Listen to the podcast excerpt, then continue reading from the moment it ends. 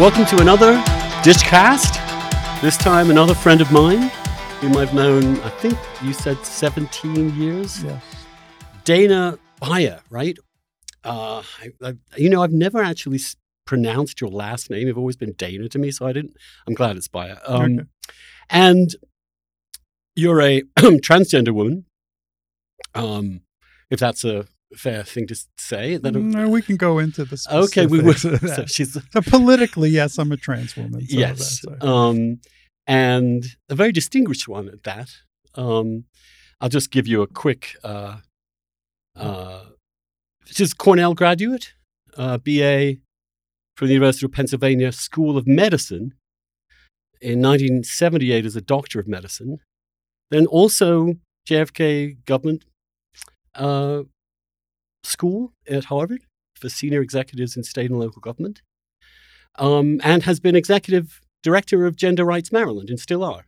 Mm, you sort of we, we've you know we'll talk about that. Let's- the world has changed, Let's, right? let's talk So about it's it. Um, and also a politician from Maryland who ran in the Democratic primary for State Senate District 18 and nearly won, but didn't. no, I haven't won. I ran four times and didn't win, and we can talk about that too because you know the world has changed. Also, That's to me, ex- to me, exciting. that was my contribution to civil rights, just by being out there knocking on doors. And Dana, um, remind me again. I've done this with several other people because I I've known people for many years, and I never quite remember exactly how we met. How did we exactly meet all those years? ago? Do you remember? Yeah, I think I think right after I completed my transition back in 03, you had published something. I don't know where you were at the time. I think you weren't at the New Republic anymore in 03. I mean, who knows? But you had published something about gender. You hadn't written much about it at all. You had been publishing about marriage equality. You know, you were you sort of broke the ice on a lot of that. You gave the conservative view for marriage equality, which I found surprisingly for a progressive leftist to be, oh well, I, I, that's interesting. Well, maybe I should use some of that, right? And I got upset at something you said because it seemed like it was simply based on ignorance. It wasn't based on malice. It was just based on ignorance. And so I reached out to you. And we then had breakfast at the diner in Adams Morgan for three hours. Yeah, I remember. Right. And so that was a really positive conversation. And I've thought of you as a friend ever since then because you were willing to listen and I heard you and got your perspective. I mean, after I came out and decided to sort of pay it back to the people who had made my transition possible, but also to pay it forward because I didn't want any child to suffer the way I had suffered as a child. And we can talk about my autobiography a little bit later. I got involved in the LGBT movement, as it was called at the time, and we can talk about the alphabet soup. Don't think it ever, was it ever called that at the time? It was, well, it was the at that time it was the LGB movement. right. Although the B has always been a small b because the bi folks have always been marginalized. They were marginalized by gay men, by gay women. And so that's a whole different issue. And I'm sort of bi and I, I take that personally. But okay, that's that's not for So today. you came out. Uh, But when I in- when I transitioned, I mean, I began my transition in 1990, but I didn't complete it until my children were one was graduating from from high school and such. So I didn't. I we didn't know in the 90s the impact of a transitioning parent on young children. There was no data at all on this, so I decided to be prudent. I decided to put my needs you know, behind my children's needs, and I didn't complete my transition. I wasn't living as myself then until 2003 when it seemed like it was feasible. And when I did that and I came out into the community, well, there was HRC down the block there, and there was the task force, and I was involved with the founding of NCTE, the National Center for Trans Equality, in 2003. But I came out, and most of the people involved in the sexual minority movement were gay people and most of my earliest friends were gay men. Now that may be interesting to you. I I don't know why that turned out that way. Lesbians have always been much tougher not to crack, but it was mostly gay men. And I started reading about this, and you know, the, this was the gayborhood here in Dupont Circle in those days, and I started getting involved. And my first. Uh, my first real political involvement was with Equality Maryland, which had passed its sexual orientation protection bill in 2001. And in the 90s, there were these battles internally about adding gender identity or not. And the trans community got kicked under the bus and then never wanted to talk to them again. And, and what was then Free State Justice sort of folded up its tent and said, well, we've finished our job. There's no need to be here. Two years later, it was recreated. And to the credit of Dan Furmansky, who was the executive director at the time, he invited me in to say, hey, you know, we need to take care of trans people now, so we don't want you to be on the outside. So let's dial all the way back. You talked about what you dealt with as a child. And I don't want to pry, but I do think it's important because people genuinely, most people, they, they haven't had real interaction with a trans person. The vast majority of people have not. They're confused about it. Uh, this is also true of gay men and lesbians as well as straight people. Uh, and yes, very much so, and I can tell the story about that too. Well, so we, we will. Like... But tell me, when did when did this? How did this arrive in your childhood? There you are. Um, what's the first moment that you're like, whoa, this is I'm not like others, or I identify or feel somehow. I want to, I want to just. I know it's probably impossible to describe. It's hard for me to describe coming to terms and understanding the fact that I was gay. So I, I find the transgender experience a lot, to be honest, I think it's a lot harder than oh, the gay it, experience. It is. But it's similar in that you have this inherent sense of who you are and it's at odds with the world. And that's where the whole trans concept comes in versus cis. Cis people don't have that conflict if you're a guy and you look in the mirror and you see yourself as a boy and then as a man and you grow a beard and everything, that's all seamless. There's that's the default, right? But if you look at yourself in the mirror and you go, "Wait a minute, this is wrong. I know I'm a girl." That causes a conflict. That's sort of like the racial equivalent in this country would be is if you're a white person, you look in the mirror, you don't go, "Oh my god, I'm a white person today again." Whereas black people go, "Okay, another day as a black person in America." So it's that default. That's the majority default. When I was seven, I remember watching back when TVs had like three channels. In New York, there were five. Watching a commercial from for Breck shampoo mm-hmm. with this beautiful little white blonde girl, of course, in the fifties. It's 1959, and thinking, I am her. Why can't I get that shampoo? And with time, because I was a thoughtful kid, a studious kid, I, I had a modern Orthodox upbringing. I went to yeshiva. I was in school for 10 hours a day. I was reading profusely, everything I can get my hands on. So thinking about these things was not alien to me.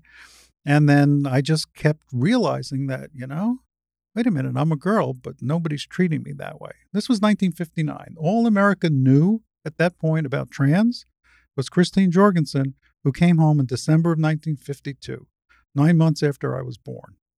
Who is she? Christine Jorgensen was the first public American trans person who was uh, an ex-GI. This is 1952, right? The war ended seven years earlier. She went to Denmark for her genital reconstruction surgery and came home, and this was headline news at the time. Breaking news, you know, no cable, but it certainly was. It was on the front page of the New York papers. But nonetheless, if you go back in history, obviously there were plenty of trans people yes, around. Yes, and, there were. And so she may have been the first explicit. I've I've changed my genitals, as it right, were. Right. But there were lots of. I mean, it, the history is full of anecdotes and stories of of of women who lived as men and men who lived as women, although I think a little bit more of the former than the latter. Yes, because it's always easier. We know that. We've had tomboys in our society for 100 years. It's easier for women to pass as men than vice versa. Yeah. But you're right. You're a student of religious history. Uh, I always found it interesting, and we don't have to get into the biblical admonition against homosexuality, which is really, I think you're aware, it's an admonition against being a bottom in male homosexuality. It's not a, an admonition against being the top. And that says that explicitly. There are only two sentences in Leviticus. They're identical, virtually identical, and that's all they talk about. You cannot lie with the man as a woman, not you two men can't have sex. And then, as an afterthought, 1800 years or so later, the rab- somebody asked a rabbi, Well, what about women having sex with each other? And the rabbi said, Well, I don't know. Is that a problem? But we ban it for men, so I guess we have to ban it for women. So that's where that came from. Well, that was, uh, and Queen Victoria famously um, couldn't wrap her head around that, which is why it was never made illegal in England right. because she just had no idea what they would do. right, right. But that's part of that that that went on for thousands of years. It's like, why is that a problem? Why do we care? They're in the tent there anyway, and we don't see But them. this isn't like that. about this isn't about sexual behavior at all. It's about I, your core identity, right? Right. And- no, and- but that's not what people thought. They thought it was about sexual behavior. And if you go back to the Torah, if you go back to your, you know, Christian scriptures, the closest thing to a trans person, certainly a trans woman, were called sarisim or eunuchs. And I know because I've read this. I'm not a scholar of, uh, you know, the Christian Testament, but the Newer Testament, as I would call it. but uh, yes, uh, which was written in, you know, CE instead of AD, just to, you know, clarify that for you. Uh, to be more inclusive, right? We're talking about Well, inclusion on A- many levels. AD is pretty But it's your- inclusive, I have to say. Yeah, it's your Lord. It's not mine. So that's why Common Era is better. But uh, you know, the, uh, Matthew spoke about you know eunuchs who were forced to be eunuchs, eunuchs who were born eunuchs, and eunuchs who chose to be eunuchs, and that pretty much covers the trans woman experience. There are there are males who were you know castrated at birth.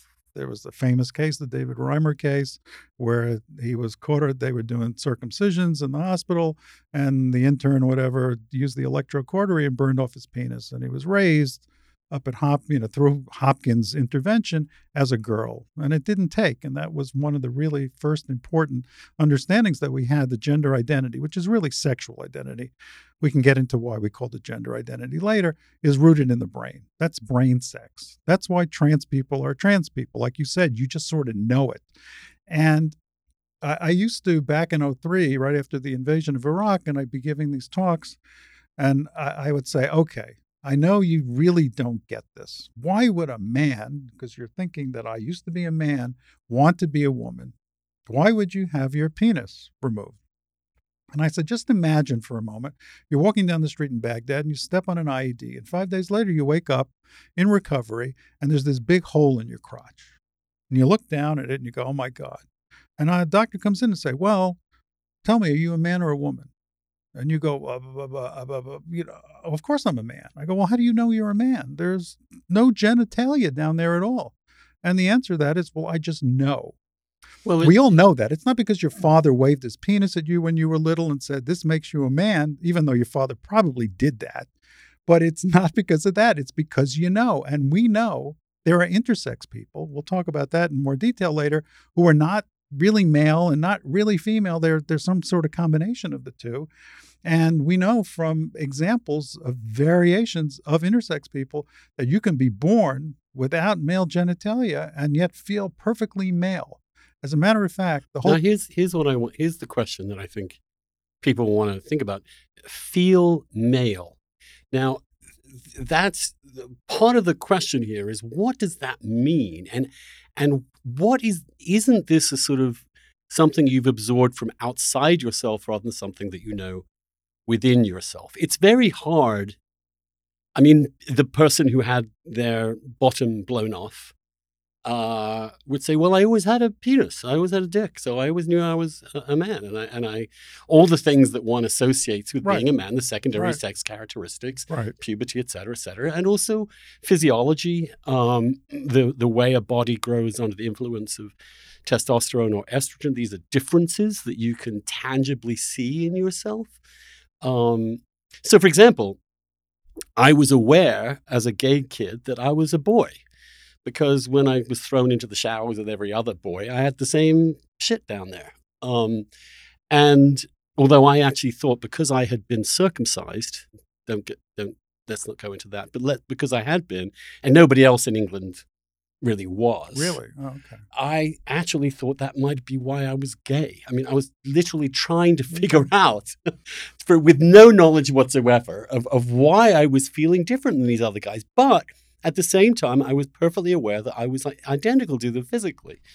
Now, that's a different experience than than believing you're a girl. So when you when you looked at that commercial and you you thought that's me, were you thinking in any way of genitalia at that point? No, not at all. I mean, who? What seven-year-old really thinks about genitalia much. Uh, you, you, you know, you're aware of it. You with aware it of it, yeah, but it's nothing. It doesn't turn you on because it's you're not wired for that. Wiring hasn't been activated. Right, It's but other wiring has, right? Other wiring has, but it has nothing to do with oh, I've got this and I'm- I'm going to masturbate and it makes me feel good.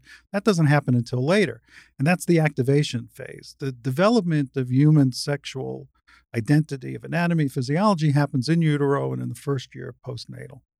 It's the activation of puberty that sends things into hyperdrive. But the stuff in utero has already flooded you with either testosterone or Well, and estrogen. so you've you had were- a, you've had a very different experience right. in utero, whether And you're I- a boy or a girl. Right. And my experience is, I wouldn't, it's not unique. Uh, there are thousands of people like me, but I'll get into that because I had the same, I spent 50 years searching for why I was trans Mhm. before I had the guts to actually live as myself. And I think a lot of people do that. And I think that's a function of those days rather than now. Now you don't have to go through all that. Now it doesn't really matter anymore. Once I transitioned, it's like, well, I'm glad I figured that out scientifically because it matters to me as a scientist. But you know, nah, that so what? I'm happy now being me. So you're right. I'm not into feelings politically and stuff, and I think we have way too much of that. And we see it going on with the the proud guys downtown and all of that stuff. Oh, my feelings. Did you call them the Proud Goys? Yes, they are. Re- they're they're they're rebranding because a bunch of gay guys took on the moniker Proud Boys, and they figure, well, we have to distinguish ourselves from them, so they said Proud Goys. I don't think they you just understand the that meaning up. of You just made that up. They Yeah, didn't call themselves okay. Proud Goys, but anyway. That's right, but it's very funny. it is. How do you know there aren't a bunch of Jews down there? well, there probably There are, probably and that's are. a whole separate issue of Jewish Nazis, and I don't want to go All there. right. That's very painful. But But let's uh, get back to this. You you know you So were a I knew girl, it. So- even though you were a boy. Now, No, I even just- though I was assigned male at birth and raised as a boy, treated as a boy, expected to behave like a boy, but I knew this wasn't quite right. Okay. But that's different than me thinking I'm gay, right? Right. com- even though it does completely different. although it does bring into question am i really a man i mean that does but but it's a secondary thing it's not because i've never had and the vast majority of gay men have never had any questions about their their sex Right. uh, but i do want to get to this thing because uh, we do know that there are physiological and psychological impacts of things like testosterone and estrogen. Right. I mean, you're you're a doctor of medicine, you know this stuff, and it's one of the reasons I want to talk to you about this because, like you, I'm I, I'm I'm interested in what's true about this. That's Right. all. I'm I'm fascinated by the world, and I want to get to the root of it if I can. Right. Now, sometimes you can't. There comes a point at which you get to a point where you say. That's a mystery in some respects. It is a mystery. I mean, gender is a mystery. I mean, you can explain it in terms of our reproductive strategy, obviously, as a species Right. that that's what we, that's how we're built. But then there's a whole bunch of other stuff just thrown in there of randomness and weirdness and and nature's massive diversity that Or or intimacy, right? I intimacy is still a mystery. Why is one person attracted to another? This type and all the rest. And we've learned though, science has pretty much proven that sexual orientation and gender identity, which is really sexual identity, are two independent brain functions. Yeah. Interestingly, going back to the history of this, in the late 80s and the early 90s, the search was on for the gay gene. Remember Right, that? I do. Okay. And they never found it. There are a couple of possibilities that are out there, but it seems like like the air has gone out of that balloon and it hasn't mattered anymore. It's almost like, well, look, we accomplished all these great things politically. We don't doesn't really matter anymore whether this is genetic or Yeah, not. but it's still interesting. it's still interesting, right? And as a scientist, you're a philosopher. I mean, we care about these things. Yeah. So, but beginning in 1995, well, that's when the research was published. So it began earlier. Studies of gender identity. Why are, are trans people really trans, or are they like you know what you said before? Maybe it's because of your environment, this and that. We wanted answers, and the research started to be done. And over the past 25 years, there's been a huge amount of research which documents that trans people exist, men, trans men, trans women. This is real. Nobody's making this stuff up. When somebody tells you who they are, and as we've sort of memorialized in a lot of the laws that we've passed, including in Maryland, but 20 other states, and and we will with the Equality Act, and we can talk about that later. we have Bostock.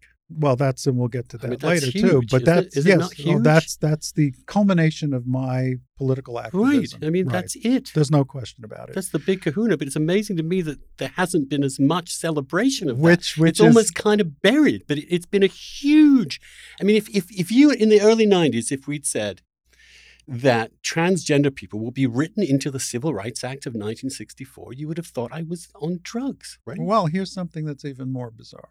Okay, I've done lots of things. uh, ED of Equality, uh, uh, Vice Chair of Equality Maryland, ED of Gender Rights Maryland, stuff like that.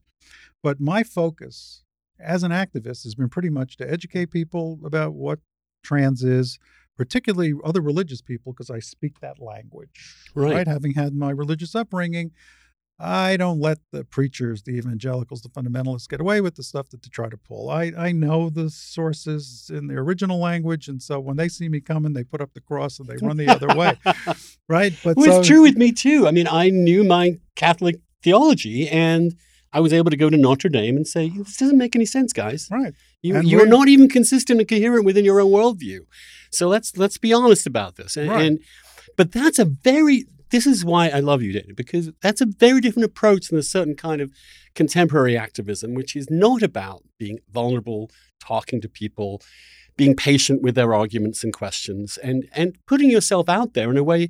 Of course, it's not fair that you have to put yourself out there, but if you want things to change, you got to do that. You've just got to do that, and it's you know you can as a, and and treating people with good faith and then talking to them and answering questions and debating things is uh you know that's that's the way we have succeeded um it's certainly the way that you've helped me understand this question but i want to get back to this because i know it's what people really want to understand now in some ways when i would when i was trying to explain to heterosexuals what homosexuals were i was like well it's kind of like you just the other way around Right. but Why is that so hard to imagine? Why why don't you have the imagination to go? Why can't boys like boys instead of girls? You can imagine that if homosexual desire didn't exist, somebody would have to create it because we're highly varied in our diversity. This is how evolution works, right? Yes, Th- yes. This is, you know, At it's the inevitable. same time, Dana, the, obviously we're designed as creatures to reproduce, and I'm not going to reproduce, you know, with another man, and so therefore there is something counterintuitive about this. We can learn to accept that diversity and realize that it's, and it's also not massive. It's a small diversity. It's a, it's a variation upon a very big theme. It doesn't make it any less legitimate than the theme, the variation, but it is a variation. So I can see why people would say, well, that's kind of weird. I don't see the point of that. Um, but people eventually said, this is who I am, this is how I feel. But the sense that you're a wholly different sex than you are, I, I, I again, so that was you, you had the, the commercial moment. Right. And so how did that grow? I mean, how did you begin to internalize this idea that, well, I that you're started doing girl? girl stuff, and I polished my nails once, and I went out to school with nail polish on, and my father caught me and then whipped me.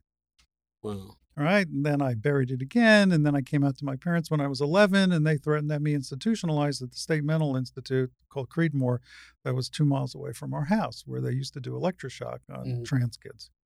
So Mm. I learned pretty quickly to bury this. Mhm. But being my, my well, let me just state this as a fact that from a scientific perspective, from a biological perspective, trans people, classical trans people, we can get into the what's going on these days. It's yes, a I want to variation on into that. a little later. Right. But classical trans people are a form of intersex. And intersex simply means you're not an anatomically and or physiologically 100% male or 100% female.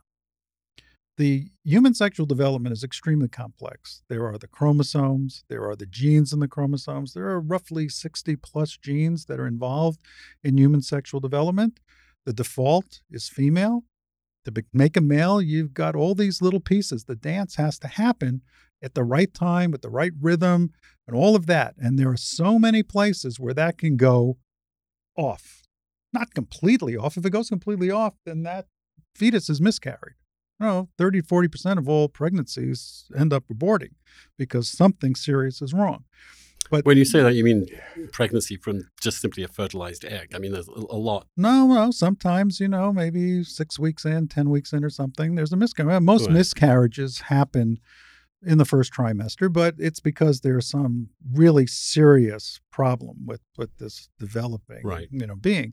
So, but this dance is very, very complicated. And and you've got hormones, as you mentioned, testosterone and estrogen, but you also have hormone receptors. Hormones are signals. The signals need a receiver. If the receiver doesn't work, as it doesn't work in a condition called androgen insensitivity, you've got testes, which don't descend, by the way. They're not in the, in a scrotum. They're up in the ischial canals, up in the groin, and they pump out lots of testosterone, but that testosterone is ignored. And so that being develops completely as female, has a shortened vagina and no ovaries, no fallopian tubes, no uterus, female sexual identity, identifies as a woman, and is usually very attractive by modern American standards. Would that be Caster Summit or whatever? I can't pronounce her last name. The the South African. No, uh, Caster Semenya, who's an example we can talk about, where the battles that are being fought now. I mean, I think we won the bathroom battle. Now the battles are in high school athletics. Caster Semenya is the example of how 20 years of progress of working with national sports associations and global sports associations. I mean, we got the IOC to, to go beyond, oh, it's your chromosomes kind of thing from year decades ago. Now there are rules. Trans people really can play these games. The only question that arises is okay, what do you do with somebody like Caster Semenya, who's got probably, I've never seen her chart, so I can't say, but just looking at her, she's got congenital adrenal hyperplasia. And that is a, one of the, is the major intersex condition where your adrenal glands, and even if you're XX, you're a female, you don't have any testes pouring out testosterone, but your adrenal glands are on hyperdrive. So from in utero through to today, she's producing more testosterone. So she has male levels of testosterone. The IOC is not happy with that. They stripped her of two Olympic medals. Is that fair? Well, you know, we set out these standards and they're trying to redefine what, you know, the level of testosterone, free circulating testosterone should be or shouldn't be. I don't think it's fair to strip her of her medals if you're not going to strip Michael Phelps of his medals because he's got feet that look like flippers, right? I mean, this is a physical advantage he has. Why can he use his physical advantage, but she can't use her own natural born physical advantage? Do we want to get into this right now? No, I'm just saying, but this is the battleground But- where but this yes, is going on. And with kids, and with kids, and this is, I don't know if this has actually happened legally. There was a case in Connecticut.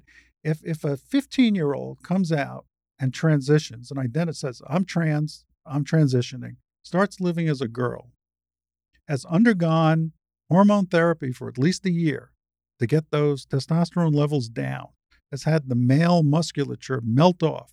It's not an easy thing to be, to have a male skeletal structure and then lose your muscle mass. It puts you at a disadvantage. But if somebody's gone through that, those standards are pretty well laid out, the odds are they're not going to have a significant advantage, which is why we don't have trans women other than Caitlyn Jenner pre transition who are winning Olympic gold medals and such. But But- if somebody just came out and said, Hi, I'm transitioning now and I want to run, you know, track with the girls, even though I'm not going to do anything hormonally for myself, I don't think that's fair.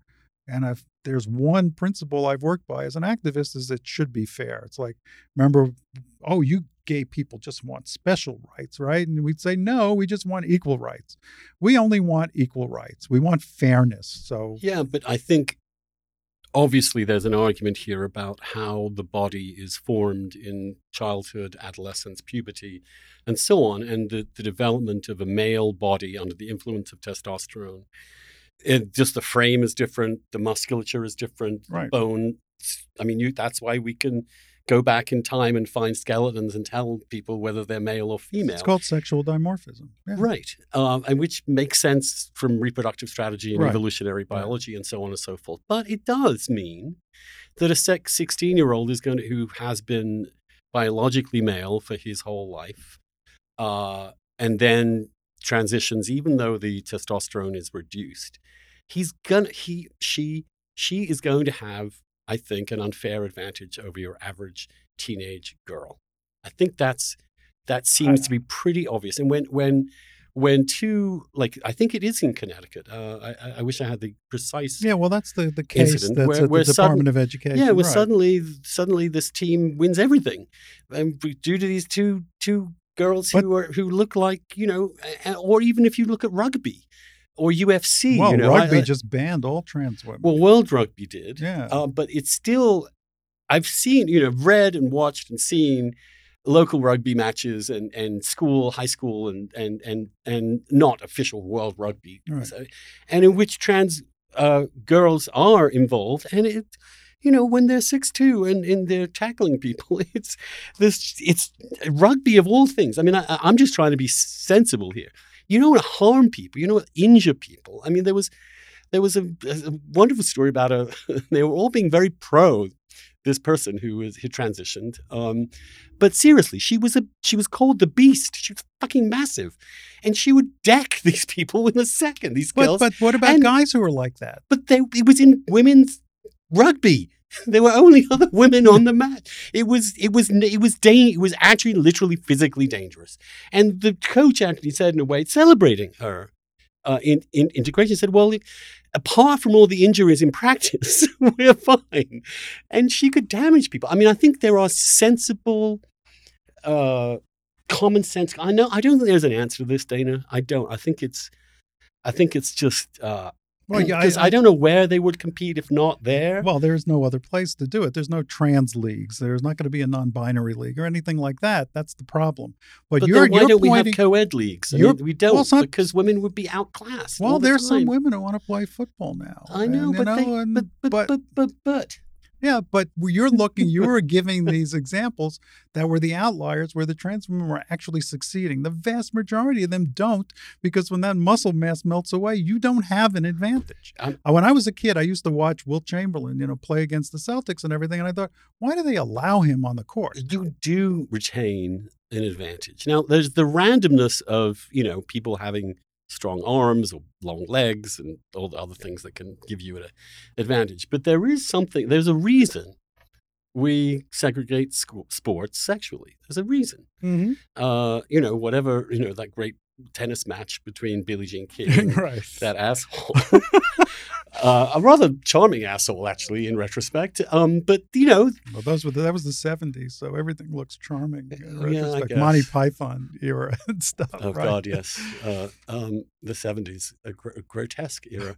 Um, but nonetheless, um, I, I, think, I think it should be possible to figure out a compromise. Although for, I, for the life of me, I can't figure it out. But I don't think it's fair for a 15 year old girl to suddenly be competing with someone who had been a 15, a 14 year old boy a year ago.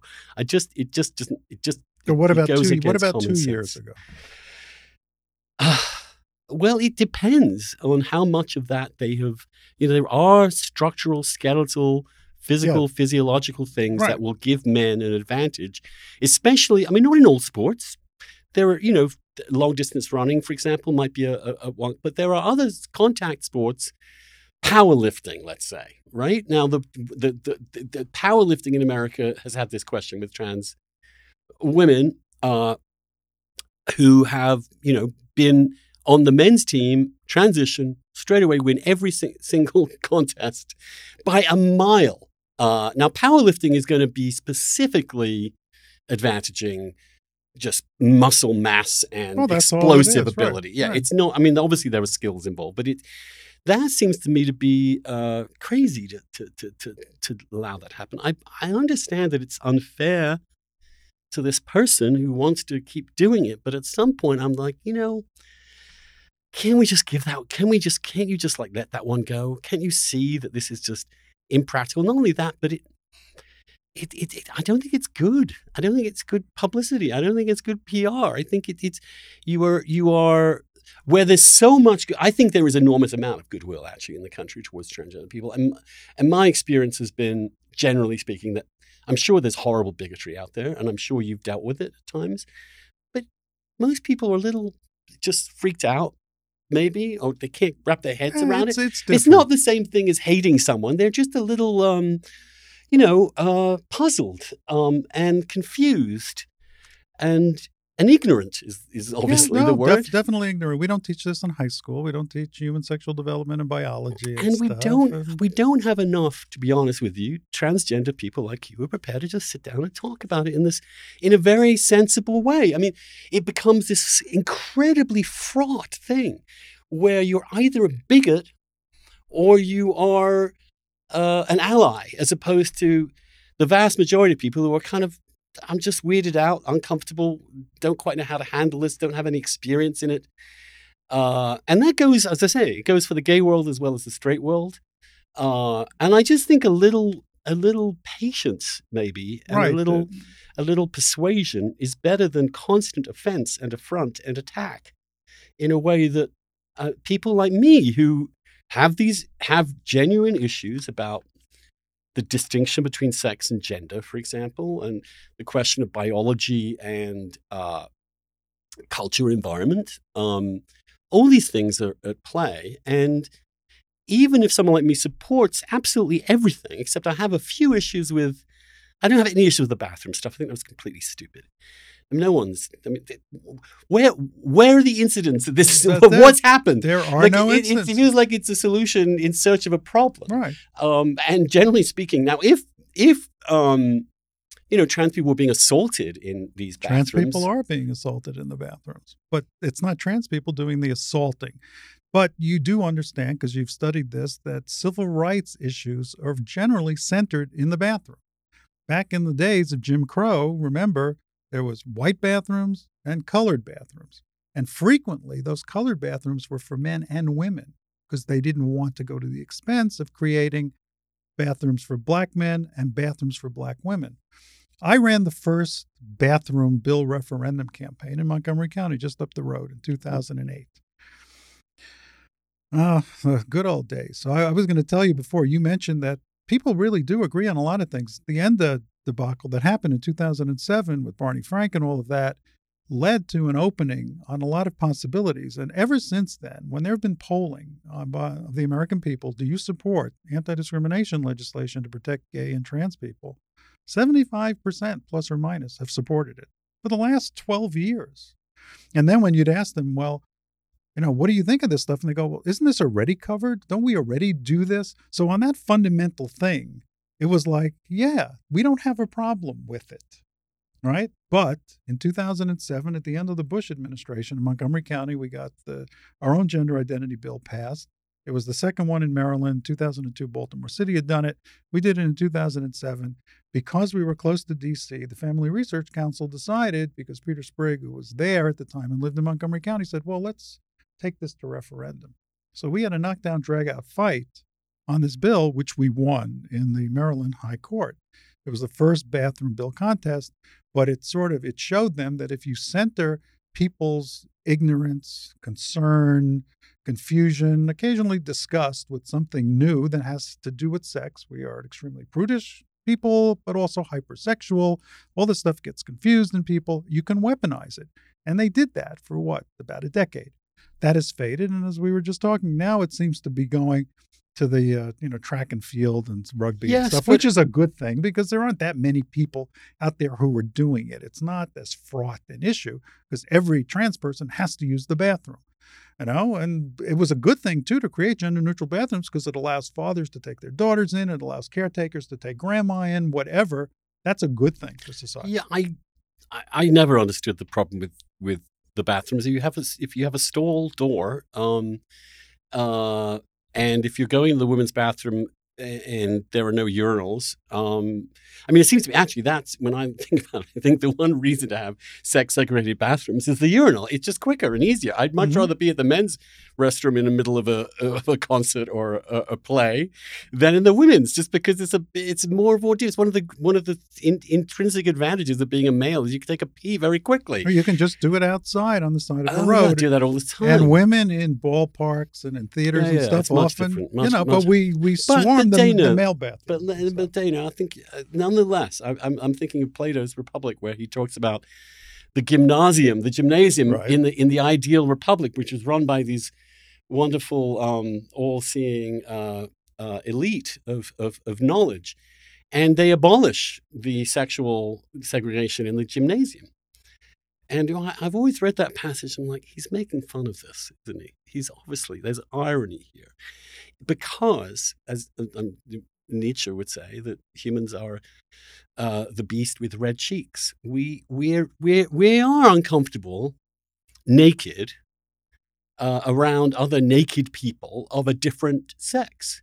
I, I just in public certainly it, there's something about the intimacy of that, that that that I don't think is entirely cultural. Is it? I mean, I, am just thinking if I'm getting in a in a locker room, I mean, the thing locker rooms have changed too. Also. Right. Yeah. You, you know, the old locker room that I remember was you know open showers. Everybody could see everybody else. Now it's all mm-hmm. these little cubicles and these curtains, so everybody right. can can do this stuff. Um, but um, I don't think it's that terrible uh, to segregate on the question of whether you have different kinds of junk. I, and I, I, I, I, I, I, I understand why suddenly a bunch of women who were taking a shower with someone who has a, a dick could be a little freaked out, don't you? Isn't that isn't that just sort of well, I, I, I, I, don't take penises that seriously because I spent 50 years wanting to get rid of mine, so I never knew the attraction of it. Well, but, take it from me. But, yeah, We're kind of attached to them. No, I, I know you are. Especially it, gay men. Right. And when, when you made a point in some sort of, I don't know, online conversation with another colleague of mine that you wouldn't date a trans man because he didn't have a penis, I was like, wow, you know, he's really depriving himself of this because you know, trans men can be cool too. Yes, but but but but um, when someone told me I'm really depriving myself of women because I'm only attracted to men, uh, I found that homophobic. Yeah, I, I get and, that. And and this is just this is another bunch of people telling me that I shouldn't have the sexual attraction that I have, and that pisses me off. Well, well, let me let me ask you this: What let if, me, let what me if you were that. attracted no. to a man and you didn't know what his genitals were like. I don't think it's the first thing you ask when you meet somebody. And you fell in love with a guy who was trans and just had an enlarged clitoris, didn't have a quote unquote penis. Would you say I can't do this? Yes, I would. Okay, well, I get that, and I, I've known. I've I'm known, sorry, I've but known, I always think that that's the vast majority of gay men and of men in general. Like straight men do not want to go to bed with someone with a dick; they just don't. I mean, this is hardwired. It's not it's not peripheral to the experience, it's integral to the experience. Now, that doesn't mean to say that we're denigrating or in any way disrespecting uh, the rights of trans people to exist, but we I don't want to be lectured into being told that I want to have sex with someone with a vagina. I just don't. That's that was the core element of gay liberation. And I think a lot of gay men do feel they're not saying it because they're intimidated but they they do feel that dicks are important. Maybe less for women, where women's sexuality is a little bit more fluid and sophisticated and can attach yeah, to the person, and right. and sex is not. But the but the male, it's it's very it's it's very okay, profound. Well, you bring, and and and I would be pissed off if someone deceived me about that. If if you well, see, then that gets into a different question about deception because if you're trans, you don't think of yourself as deceiving anybody. But if you are creating a world where that's the primary anatomical reality of somebody, not their brain, their mind, and all of that, then maybe you do have to come out and say, "Hi, I'm trans." I mean, we had this debate for yeah, we, decades. I take it to Grindr. When do you? I know. see, I know. See, look, this is gay men not being censored, not feeling they've got to put something out there in public or be PC. They're all about dicks. I'm sorry. It, it, it it's well, it's a crucial when, part of it. When I came out in 03 and I started dating, I dated men. Every single one of those relationships went perfectly well until I came out and said, by the way, I used to live as somebody else. No penis, but I used to live as somebody else. None of those men could handle that. It wasn't the actual presence or absence of a penis. This is a problem with the lesbians, the gender crits in England and the turfs here and stuff. They don't not only want to date or get to know or be intimate with trans women who've gone through genital reconstruction, they don't want to be involved with any woman who used to have a penis. And why can't they have that right? Well, they can have that right, but they can't then call us rapists for wanting to have a relationship well, with women. You, that, that, well, that's an extreme version of the argument. Um, no, but that's what we get. That's what turfs do. They've called I- us rapists. I've been let- fighting this battle in- in Maryland because that's where the turfs are located. let's let's not use but- that slur word. okay, we? but we- these- these we- are can we call them gender critical people or something Okay. because because I do think that's that's become a term of abuse and and because you know women who believe that now let's let's let's talk philosophically here then. okay. What is the distinction in your mind between sex and gender? What is that? Because these these are difficult questions. No, I, I think it's pretty clear. I mean, sex is biological, and gender is everything, the manifestations of that biology. That's what I always Right. thought. Gender was created as a concept back in the 50s in academia in order to isolate the social, psychological, uh, behavioral aspects of human beings, males and females. Just think of it differently. Sex was about science. It was about, again, the genes, the chromosomes, the genitals, the gonads, the secondary sexual characteristics, Yeah. and the brain sex. I Now, one thing I want that. to point out when I you understand that. when you say biologically male or female, you're not being correct because trans women are not biologically male. They had many male characteristics, possibly, or maybe not. I'm intersex. I'm intersex on several levels. I actually so you're saying menstruated you're not trans, you're intersex. well, no, I think all trans people are neurologically intersex. They have brain sex from one sex, and then they have genital sex from the other sex, and that's what we call trans by definition.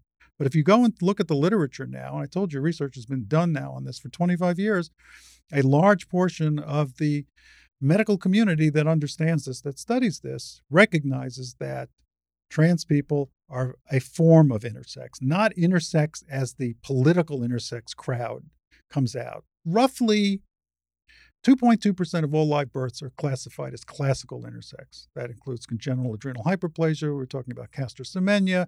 It includes androgen insensitivity syndrome and hundreds of other variations, XXYs and XXXYs, and all of those different chromosomal variations. That's 2.2%. I mean, that's not a lot, but it's Really? significant, yes. It's it, it, it's that much. Yeah, it's that much. And those are How do we know that? because people have studied this. They've looked at the I've seen records. so many Once different. people have I've been seen- doing carry to no, that's that's the general understanding. It's that though. But see, those folks, if they are not, again, androgen insensitivity is not discovered until puberty when those girls don't menstruate. And then they go into a GYN. Mom takes, you know, her daughter in and says, Why isn't my daughter menstruating? All her friends have menstruated. And they do an ultrasound and they find out she doesn't have a uterus and she doesn't have ovaries. And oh my God, there are the testicles up there. Your daughter's actually a boy. I mean, that's the Gregory House, you know, kind of view. Oh, she's a boy. Just get out of here, right? But the sensitive way of looking at that is she has androgen sensitivity. She's female in every possible way, but she has no female reproductive organs because she's XY. She's got testes, and you got to remove them because if you don't, they may become cancerous. This stuff has implications, serious implications. But two point two percent. It seems high to me in terms of Well, what I've that read. high. Not that high. Um, No, well, you're probably thinking, and this is why language matters. There used to be a term with which you're familiar because you like the classics and stuff, hermaphrodite, right? mhm. Well, we don't use that anymore. That's sort of archaic, but there are cases of people who are born with am- what are called ambiguous genitalia. Mhm. That is a much smaller percentage. Right, That's one out of 2,000. All right. That's not common at all. Right. But all these other congenital adrenal hyperplasia is very common. You know, again, it fits in that 2.2% range, but those are generally women who are a little more butch. A lot of butch lesbians probably have CAH. Nobody's ever studied that, but they look like it. There's a particular type with curly hair and, you know, short and yet more stocky and and all the rest that probably have some along a spectrum of increased testosterone production through their adrenal glands. There's also obviously a variation in testosterone levels among cis men. Yes, oh, of course. uh, uh, and But if it happens early enough, it impacts your anatomy and your physiology. And that's the thing. So, trans women, we think, happened for genetic reasons, congenital reasons. Uh, I, I'm trans and intersex because of a toxin my mother took called DES, diethylstilbestrol, which was used beginning in 1948. We can talk about that later. Really? No, no, no, no, no. That's, that's, that's a very interesting thing you just said. Um, okay. Well, there's some other studies, for example, that came out of Scandinavia, I see, that, that found that the use of progesterone in, in pregnancy seemed to lead to a higher uh, rate of bisexuality yes. in in adults, and that infuriated me because progesterone. But see, we've learned from the DES. Why did it infuriate you? It's just a, because it's just scientific data, right? Or no, no, no, no, no, no. What infuriated me is that all right. So we got past the miscarriage problem, right? We finally understood that miscarriage is common. Now, post-war, this is what my mother went through, and a whole five million women a husband wife team at Harvard in the late 80s came up with a drug called diethylstilbestrol, DES. It is a superestrogen, 10,000 times as potent as estradiol, which is the circulating estrogen we have. It crosses the blood brain barrier and it cl- crosses the placental barrier too. They thought wow, wow. they thought because of thought experiments, not because of scientific research in a lab or anything. They thought that by flooding the woman's body with this drug once she became pregnant, they could prevent miscarriage. Because the miscarriage rate post war in that context was freaking out a lot of these women and their husbands who had just gotten back. They'd survived, you know, Normandy oh, and the see, Pacific, see, and they were desperate to have families, and they wanted a drug to help alleviate this miscarriage crisis. We have since learned that no, that's normal that these miscarriages occur. So, but from 1948 to 1971, DES was legal in the United States. 1953, they did a double blind randomized study to see whether it prevented miscarriage. It didn't prevent miscarriage, but they kept using it, sort of the way these are my colleagues. I'm speaking of other physicians. Would when you come in with a cold or a sore throat in the winter, oh, I'll give you an antibiotic, even though 90% of these are caused by a virus, which don't respond to antibiotics, but it makes you feel better because I'm giving you something. It would be better to give a placebo rather than an antibiotic, which leads to antibiotic resistance and all of that. But we would do that. It would make people feel better. And since it came out of Harvard, it was like, woo, you got to trust this out of Harvard. So you think you're trans slash intersex because of that? I know. We, we've actually proven it. I was part of a team huh. that proved that DES, we knew others have shown that DES causes an increase in homosexuality, male and female. But we showed that it also causes infertility and breast cancer. My mother had two breast tumors as a result of this and all that, but it also causes transsexualism. And I was born with a partial uterus. I mean, it's it's a lot more complicated okay. than it would seem. So that's what I was searching for when I, I had see. these feelings. And why do I feel this way? I and I can't be a girl here. I mean, I'm getting whipped by my father. I'm threatened with an institutionalization. This isn't going to work for me. Let me at least use my intellectual capacity to try to figure out what's going on. And eventually I did. You know, it's so funny because uh, some of the people who are, uh, I don't agree with on this from the from the right if you give them the example that uh, that you were mentioning earlier, that John Colapinto wrote about, right? That, David Reimer, yeah, who who had a botched circumcision. Don't get me started on that, but nonetheless, who did mm-hmm. that and was brought up as a girl right. in a period where people thought that gender or sex could be is entirely. You could That's John Money's. Yeah, right. Uh, you could you could do it because it's all external.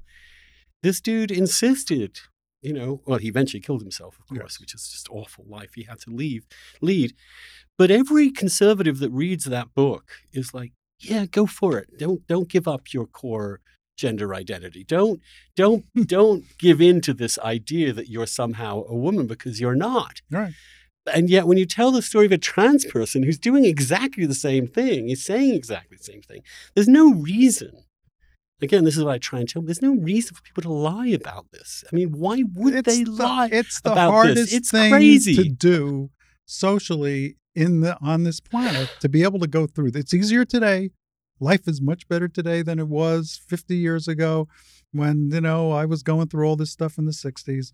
Life is much better for gay and trans people today. That's the context. That's like Obama would say, "Hey, Genghis Khan isn't knocking on the door here at DC, right? And if you were a trans person, what time and place would you ever want to be born That's in human right. history now? But that's not what you were hearing no, that's from not the activists, people, right? which is like we are under unprecedented assault. right. I mean, literally, I got a I got an email from HRC earlier this year that I just decided to just print and keep this. After gay communities under unprecedented assault from our government because of Trump, and I'm just like, have you read any history? Do you have any idea? Do you have any perspective, any understanding outside of this ideology you've kind of imbibed? I mean, the thing about you is that you're also engaged, as I think any sensible person would would be, in the science of this. But is it? But there, there maybe there are other. I mean, I think the question of homosexuality, for example, is almost certainly a mix of of some genetics, some hormonal, something going on there that's Yeah. that's clearly. But also, it might be. It could be affected by very early infancy and childhood. I'm not. I'm not implacably opposed to that possibility. I think. I think. I read all those reparative therapists, for example, because I thought it was interesting. And because also, when I look around me in my own life and look at gay men and look at our relationships with our mothers and fathers, there are some pretty strong common themes here. Now, they might be, you know, we might be uh, mistaking the, the cause for the effect, as it were.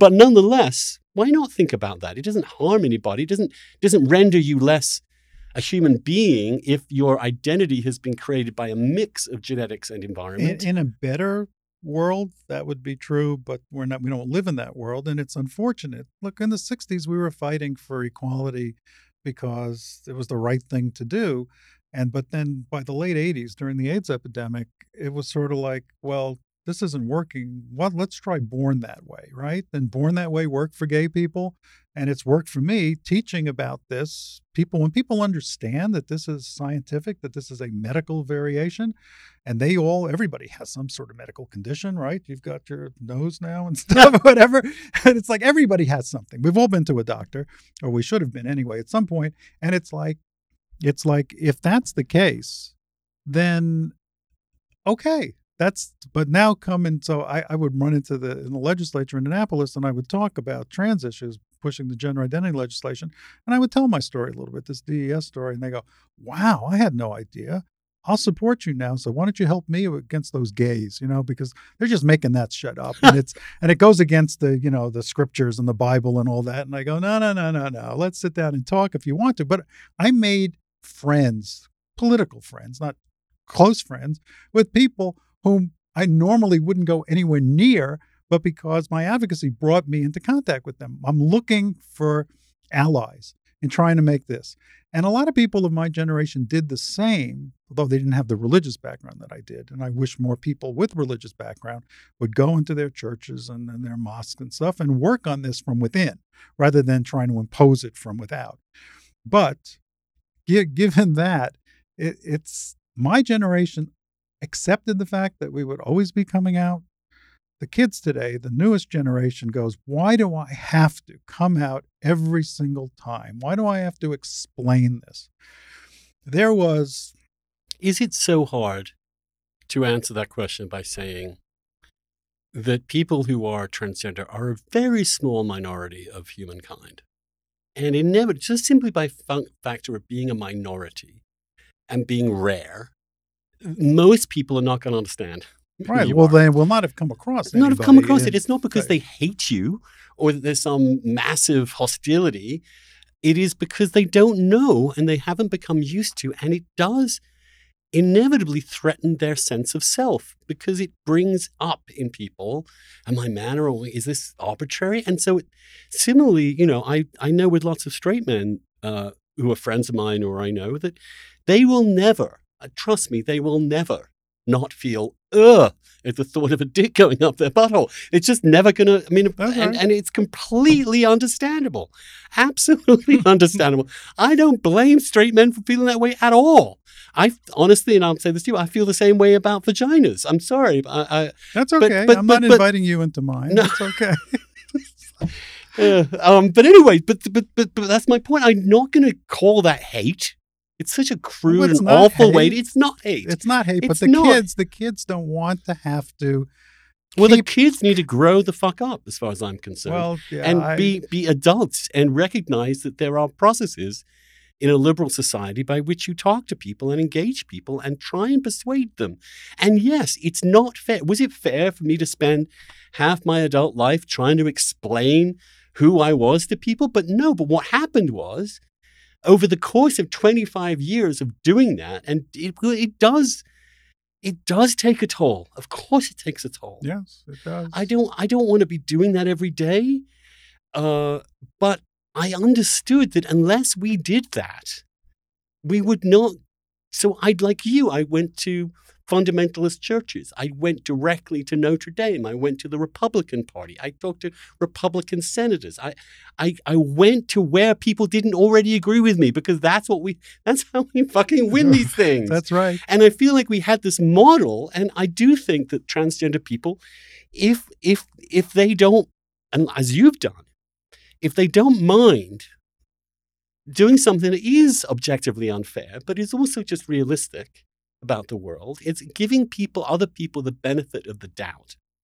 Letting them, don't force them into a corner by telling them they're haters because they're like, hold on a minute, wasn't this person a guy last year and he's he's running against my daughter in the high school athletics? And what the what the fuck? I don't I think that's a completely legitimate reaction to that. Of course it is. And this is my concern, Dana, that, that, that in fact we may be in danger of going backwards on some of this stuff because people who don't need to be alienated are being alienated unnecessarily, I think, unnecessarily. Um, and I think especially when we understand better the struggle and difficulties of the transgender experience, which I don't mean to say to problematize it or to say that there's trouble and difficulties in every life. And we don't know people's lives. And people can have completely conventional heterosexual blah, blah, blah lives and be miserable and conflicted about a whole bunch of other And stuff. And we know many people like that. We right? do. Maybe even our parents. Who knows? right? yes. um, a case in point. But but but uh, but this is life. It's reality, and it's grown up, and and there is no need. And the other thing I want to question you about this is that since this movement has shifted a little bit in the last five years or so, Right. and it's not just you know the LGBTQ plus two S Y A A whatever how many. And it's always consonants. It's never vowels. No, Uh, no, no. You're wrong about that. You said that last week. It's, Did I? it's if you want the whole thing, and I'm probably a little short, but it's LGBTQQI, intersex. Okay. That's a vowel. A, asexual. asexual. right? Two spirit, which is a, a phrase. It's not a you know Well, it's it's often written as two S. two s, right? But that's a two. All so right, we have a nu- couple of vowels. All there. right, we have not- a couple of vowels. There you go. So it's not completely like uh, Mr. McZillibatic kind of thing. It where sounds like a place name. It sounds like a place name in Croatia half the time. I- I well, you know, on the Dalmatian coast, it's actually very nice. But that's But look, what I'm getting at here is that is that um, uh, well, let me be specific. There's been a five thousand percent increase in Britain of admissions to uh, the Tavistock Centre, which is the big gender uh, transition hospital for people with uh, gender conflict, uh, gender dysphoria. Let's put it that way. Um, uh, there was a huge increase in Sweden too, which apparently has now also come down about 20% in the last couple of years of references. No such explosion among young boys uh, young boys who were who want to be, who think who are they're girls, girls.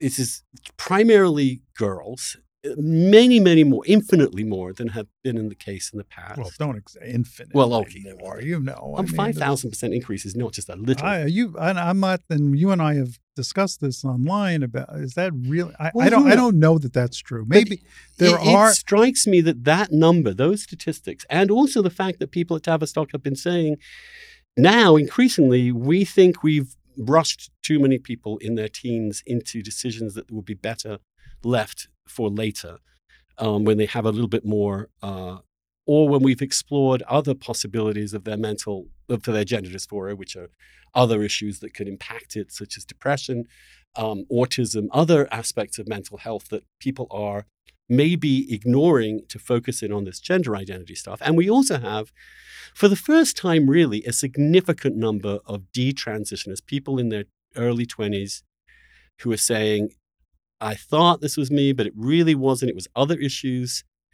Is there, is it not wise for kids who aren't, who haven't shown consistent transgender identity from a young age, who seem to be having this in early teenage years, isn't it wise to be cautious about that, to be concerned? No one wants these people to have to go through what are permanent alterations to their bodies. Well, no, first off, there are very few permanent alterations. That's one of those myths. The permanent alteration for trans boys, for girls who undergo some sort of hormonal therapy, is their voice drops.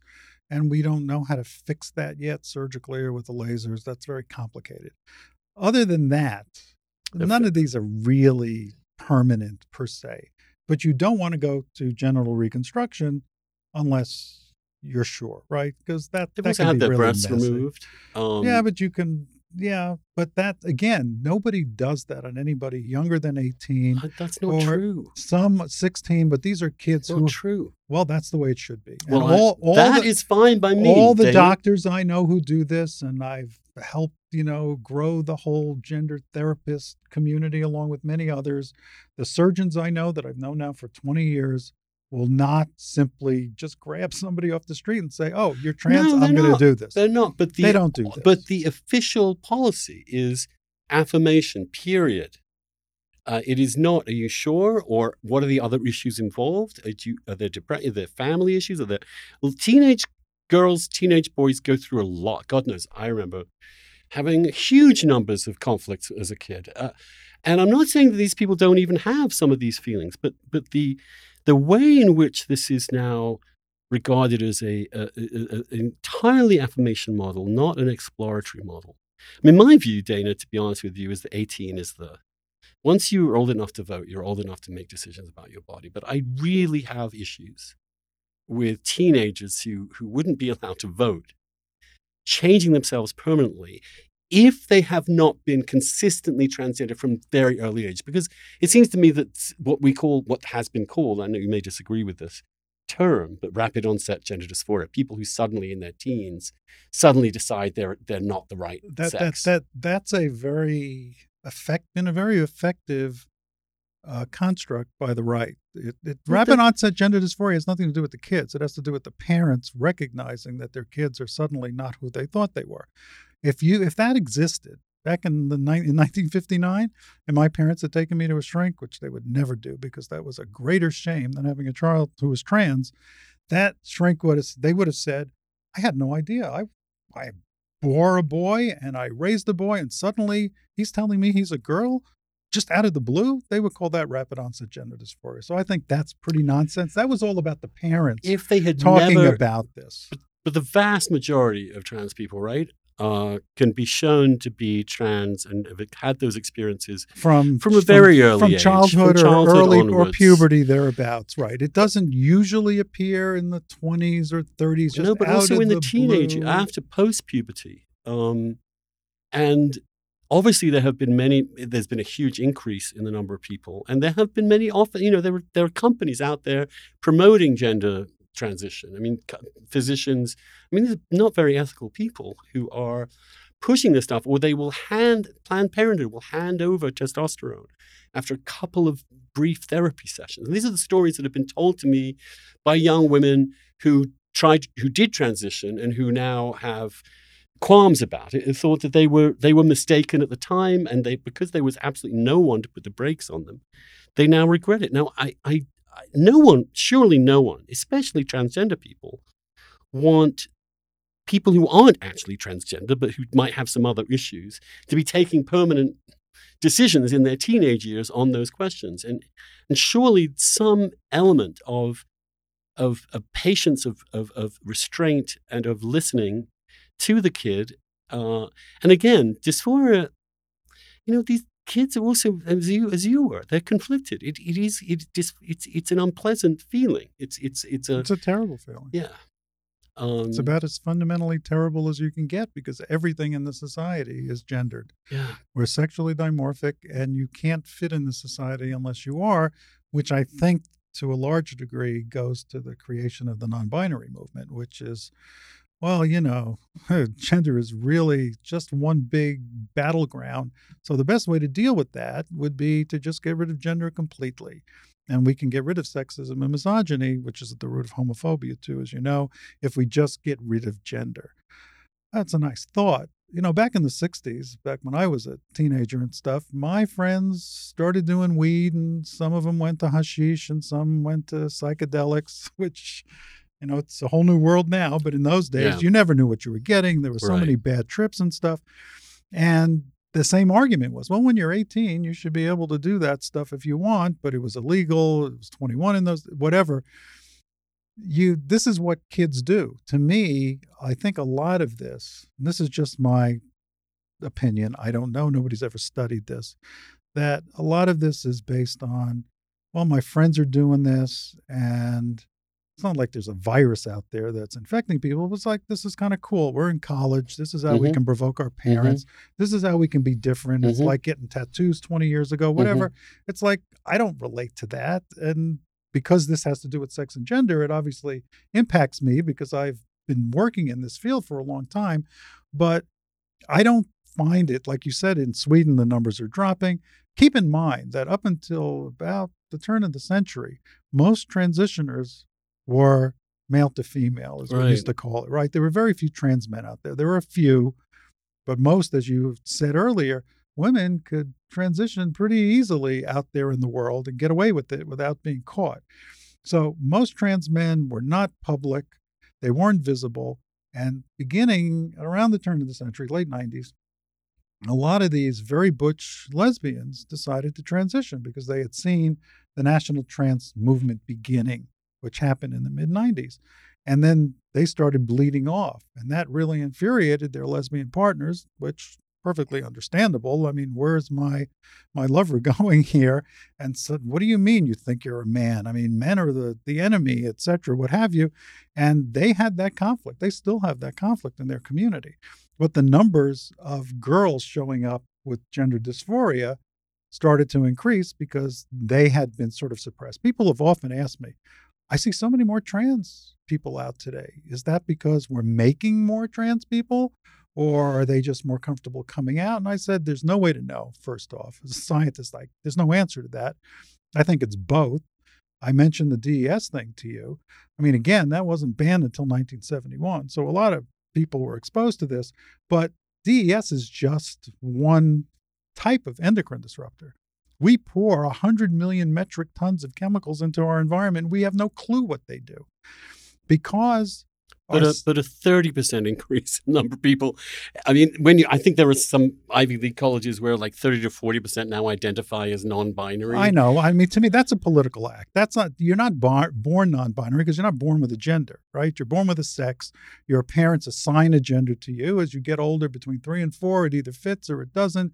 You then start, maybe if you're at the 0.6% that are trans, you begin to think, oh, whatever. We talked about intersex before. Intersex people identify as male or female. There's no there's no one-to-one map between an intersex person and a non-binary person, which some people claim it exists out there, but that that's not scientifically based. So The term Yeah. I came up with, because binary binary can sound a little exclusionary, um, even though in fact without the binary none of this makes sense. It seems to me without two poles, the the variations on that core theme don't make any sense if you remove the theme, right. right? I mean Right. that's that's, That's my- like, well, you can't be gay if there's no Straight. sex and gender, right? Yes. You can't be straight. All But- those but- things but- fall yeah. apart. But then again, you can't be sexist but and here's the th- homophobic if there's no male and female. right. Uh, and So that's a utopia. We should all. I don't want. I don't want to. I don't want to live in utopia. I like reality. I, I'm, I think the goal of life is to become is to become reconciled to reality and to make the best of it. I don't believe in living in these phony utopias in your head, let alone trying to force the entire world to conform to them. This And is let me let me. I want to. I want to. I want to just get to some of the courts. Look,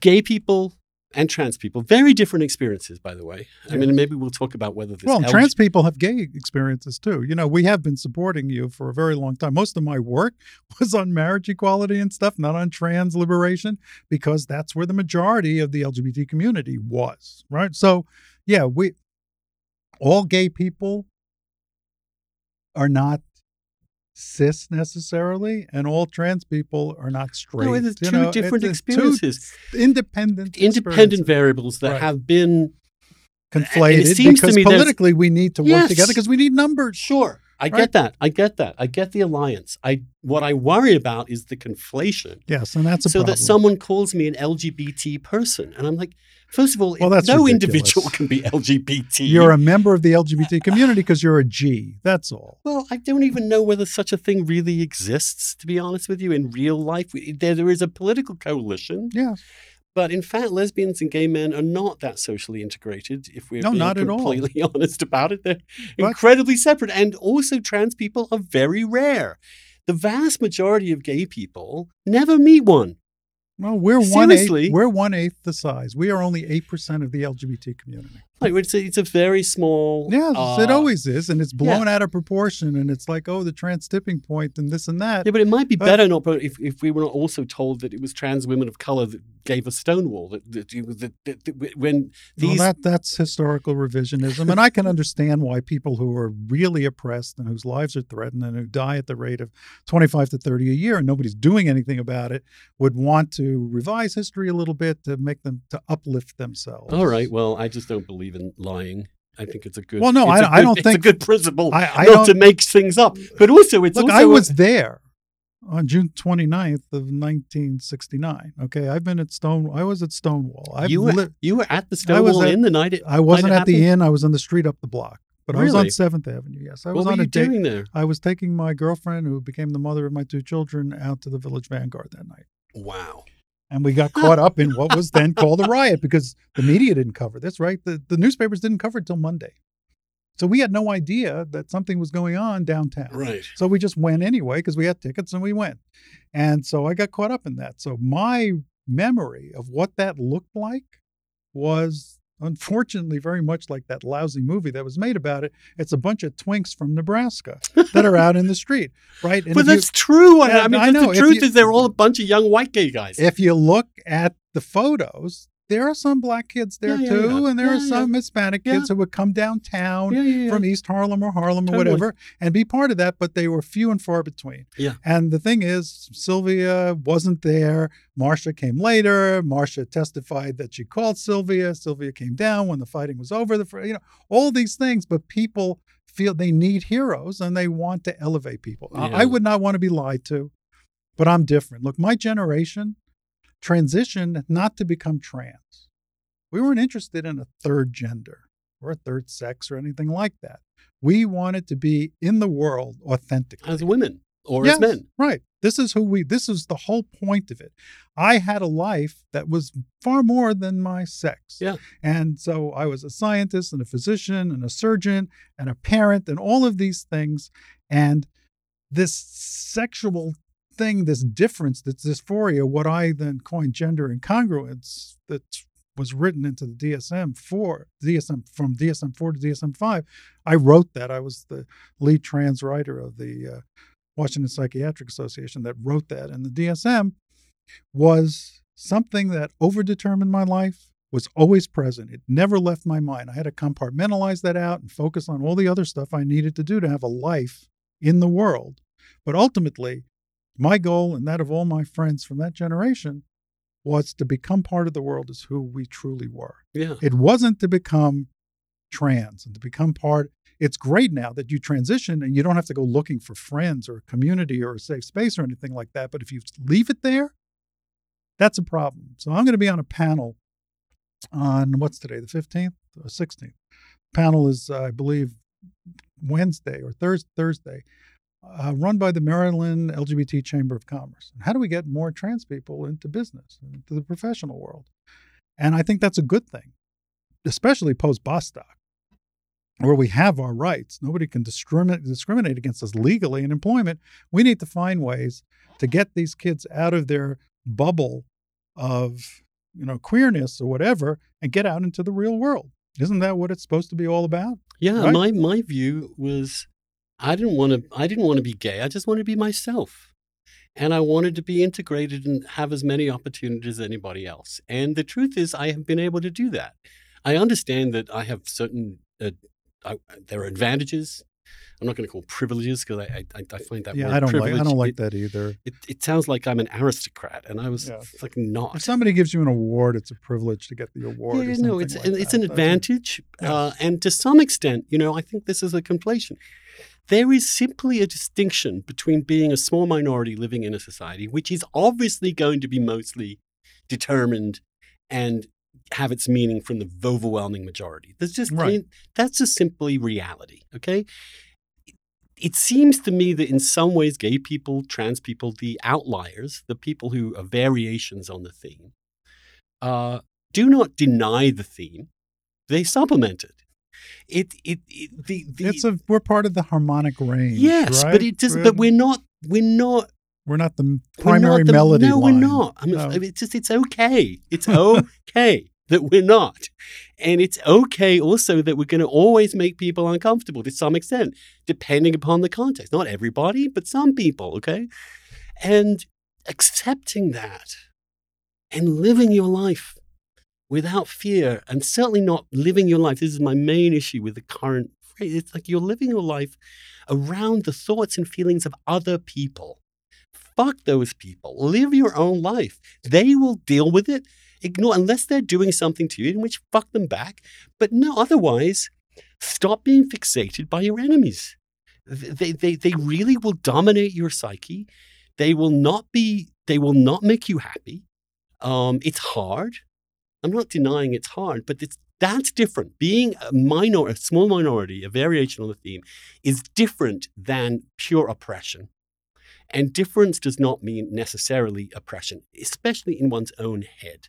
Yes, look, I fought for years for basic civil rights for us, and I, and I'm thrilled about Bostock. Not so thrilled about the Equality Act, but we can get. I to know. that a I little know. bit. That's, that's Uh, you're worried about the religious exemptions. I, I checked. I checked on that for you because I knew you were concerned about that.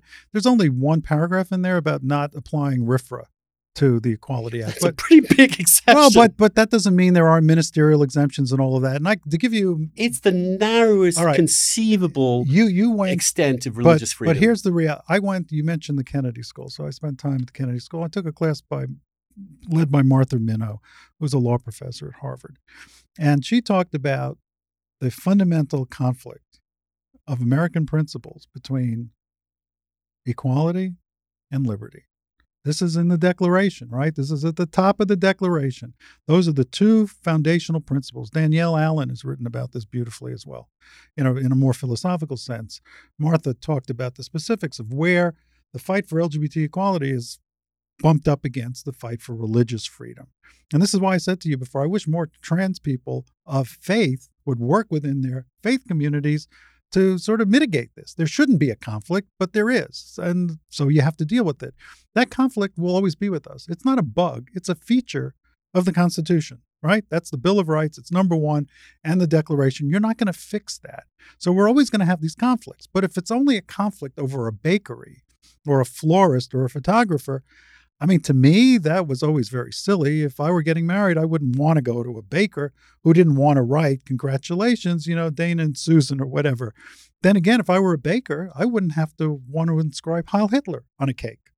So this, you know, it's not hard to put yourself in somebody else's position on that. But as a physician, I I think a Catholic hospital doesn't have to have a termination of pregnancy suite. I don't think they have to have a gender reassignment clinic. But they damn well better treat any gay or trans person who gets brought into the ER, you know, with a heart attack or a diabetic coma or something like that. And that's where we run into real problems I- because, you know, groups they get a little bit hobby lobby or whatever and they, they want to keep going for more. And it's that hubris that brings people down eventually. That's sort of the I get that. the built-in control, the But governor am- of all of this. I understand that. I, our positions are identical in that respect. I don't want to be in a position ever of forcing someone to do something that violates their conscience, even though I might find their conscience repellent.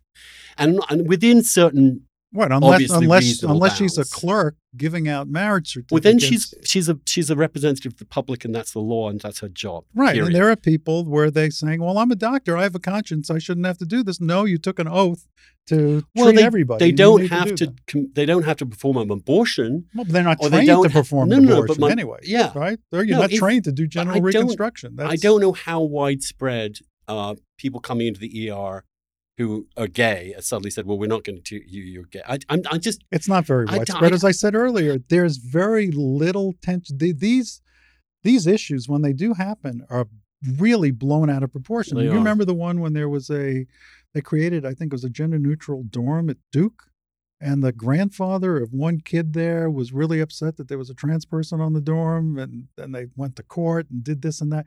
This is what happens. I I've done trainings for corporations. Sometimes they're proactive. Oh, we have a an employee here who's going to be transitioning. Would you mind coming in and talking to, you know, the staff and stuff? And I go, great. This is the way it should be done. Why don't we talk about this before somebody comes out and wants to feel at home and you're you're not ready for it and you make them uncomfortable. Occasionally, there's one employee somewhere who doesn't want a trans woman in the woman's bathroom, and she throws the entire company out of whack. But it's important to recognize, even though that's annoying, that's just one person. There may be 500 people in that business, and only one person is upset. And the trouble with our era of social media and all this stuff is that is that our ability to get perspective becomes incredibly restrained because tiny incidents become massive questions. Because you know about it. If somebody's Yes. there bitching and behind her desk like, "Uh, and everything, and you don't see it, and, and you don't see it, and she's not out there on Facebook or Twitter complaining about it, you don't know. And that's one of the things you're better off not knowing because not everybody is perfect. We're not going to convince everybody, like you said. Also, Some by the way, freaked out. You know, to invoke a religious reason to not treat a gay person who's just walked into the hospital with whatever he, he or she has is an absolute violation of Christianity in any understanding of it. yeah, but haven't we seen plenty of that the last well, yes, of years, course, right? but it's, like, it, it- uh, so what I mean is that if if if in that gay baker case, if the baker had been more Christian and the gay people had been more liberal, right. none of this would have happened. That's you could right. just you could we can live together if we if we keep things in proportion and perspective. That's why I I really feel that the the idea that the transgender movement wants to abolish sex, wants to But see, that's wrong. remove remove I'm just saying this is a this is certainly a conception that people have. Right. And, And, that that's some of the I rhetoric definitely and I try to fight back on that because that's see that's where the the conflation of sex and gender is really problematic. Yes. Now there are non-binary people and I've talked to them. And I've said, "Okay, you're non-binary, that's your gender, right? Yeah. Okay, what's your sex? You can talk to me, we're colleagues here. I'm not going to talk about it. What do you mean you're not going to talk about it? I'm just not going to talk about it. I go, "Okay, let's do a thought experiment. I'm your doctor. I'm not in practice anymore, but let's say you're my doctor. I'm your doctor. You come in, you do the intake form.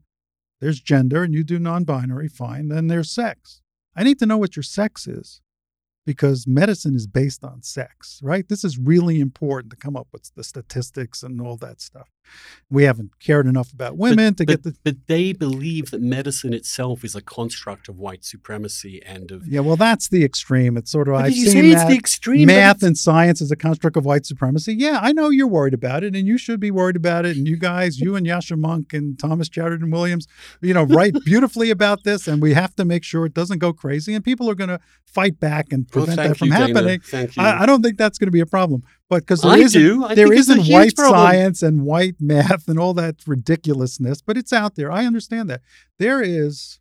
So going but back, to, that can get in the way it can get in the way. of There's no actually question. explaining But why you- transgender people deserve our love, support, and protection. That's right. And the problem is, and this gets me into trouble when I bring it up, and this is certainly going to get me into trouble non binary is not trans.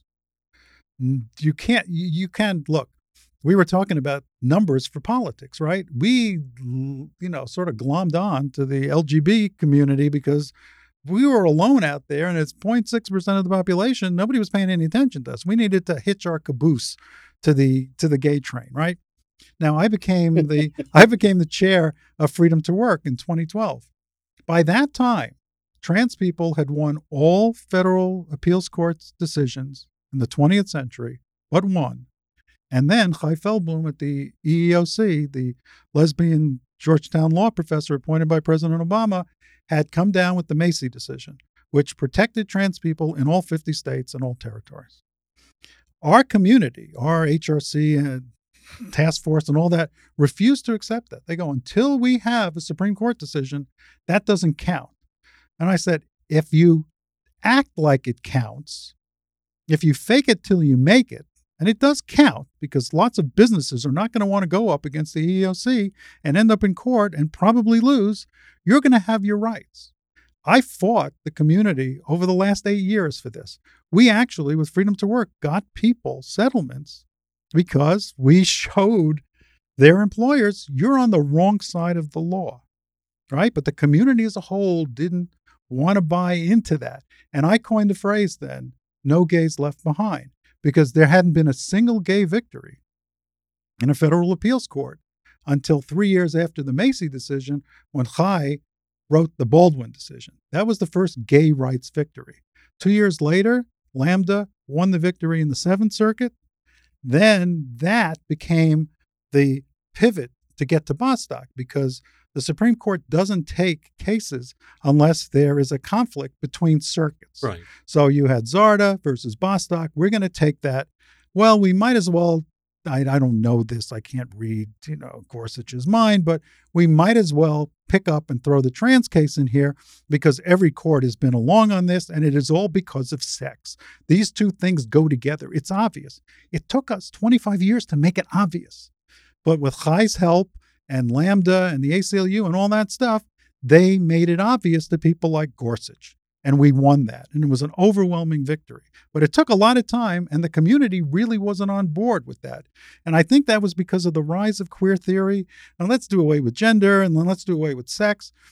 One of the attorneys working for the ACLU, who did a pretty decent job on that case, does on his Twitter handle talk about, I don't believe in sex. And I'm thinking, I'm going, oh my God. I mean, really? This is a phenomenon. This is part I don't know, the successor ideology, whatever you want to call it, but it's it's queer theory on steroids that sex doesn't exist. And these folks, when I said, I need as your physician to know what your sex is, they go, No, I'm not going to tell you that, but I will tell you, I'll give you an organ inventory. So I'll tell you that I have a uterus and ovaries, and then you can infer from that what my sex is, but I don't want to say it. It's, it's I a- don't know where that comes from. I don't know why that has sort of become uh, reified. You know, it's one thing Mhm. to talk about in academia that you know this is this is sex and this is gender, and yeah, sex is a social construct too because humans, you know, have to categorize stuff. But sex is also real. You know, we're getting now into the realm of quantum mechanics and metaphysics and all that. it- it's philosophical. I- Yeah, i- if it either it's it's it's a whole different philosophical take of the world. Um, what I which I think is worth. I'm I I've read my fucking Foucault as well. Mhm. I had to go through read Adorno and Horkheimer and all these people back in grad school and since. And apart from them being, I think, vastly overrated, I think they're also just just wrong. Um, But uh, you gain something from doing it. I mean, yes, all and of I these certainly think they should be taught. Structuralism, But- deconstruction, but when it becomes feminist theory, when it Marxist becomes theory, a, all when it becomes an omnipresent orthodoxy, which then, if you disagree with the orthodoxy, you're a bigot, as opposed to no, I philosophically disagree with your understanding of how society works. right. I actually do think that science is measuring something real. I do think there is such a thing as sex. I'm aware that gender is incredibly diverse and interesting and human constructed thing, but I also think there are hormones and chromosomes and, and bodies and functions and all the rest of it. And and and and so do most normies. So do most human beings. They they can't grapple with this stuff. Ninety-nine percent of humanity would probably be very upset if suddenly the UN decided that sex and gender no longer exist. And if I mean, this is seven not- million sex- years of hominid evolution. sex, this if, isn't if gonna, sex does not exist, I don't exist as a gay man. right. That's definitely I true. can't. And so there By is an definition, it's an inherent contradiction that you can't you we have to grapple with we have to debate it we should be able to debate this in There's- a way that is completely legitimate that doesn't require someone like me being literally hounded out of or, or, or pe- pe- pe- described in ways that are simply unrecognizable to me um But we uh, don't have we don't have convenings ever since Obergefell. the LGBT community hasn't sat around and talked about any of this. And in that period of time, the trans community has basically been taken over by the non binary community because it's the more it experience. And this is what the kids are doing, and they're pushing this. And it, we've never discussed it. And uh, you know, I explain what trans is to you. Non-binary is not trans. But you also And know so- that the, the, the, the debate, the idea that there is a, a complete unanimity in the LGBT community. no, there never has been. No, of course either. not. And uh, it distorts people's understanding of who we are. I mean, my feeling is, and uh, and I I want to fight back against it. There's, and I think the only way to do that is to have a debate. But I think they're trying to construct the situation whereby having that debate renders you a bigot and, a, a- and to be ostracized. Because if you raise any question, you're transphobic. But I think if we had enough, if we had more debates per se, I don't know why. Well, that's why I'm, I'm happy to have this conversation. Right, again, and because I'd like to we're not really fighting. No, we are we're we're talking, thinking out loud, which is the whole point of a democracy. why doesn't anybody want to challenge J.K. Rowling? What Why are trans people afraid it? of that? Nobody wants that. They do on Twitter, but why does why isn't there a debate? Well, why doesn't someone engage J.K. Rowling on the question Yeah, of the distinction between biological sex and gender and some of the issues that were involved here? She's she's. I mean, here's what I would I mean say. she's no expert on this. She's just somebody but who's she's famous who stuff jumped out. in on it, right? But Right. she, so- but she does so for reasons that, in her relative, makes sense to me. At least it's completely coherent from her point of view. Does she hate trans people? No, I just don't see that at all. Hate is such a crude and ugly word. She may think there are conflicts here that haven't been fully ironed out, but the idea that she's some theocratic bigot just strikes me as bizarre. The fact that she has to be that people want to burn her book. Uh, I mean, this stuff is bonkers. Well, Uh, when I one of my favorite poets growing up was T.S. Eliot. When I discovered that he was a pretty rabid anti-Semite, I wanted to burn his books too. But I sort of grew out of that and realized that you know people are complicated and I, And felt, it was I felt Ezra that way when I Pound. found out he was an Episcopalian.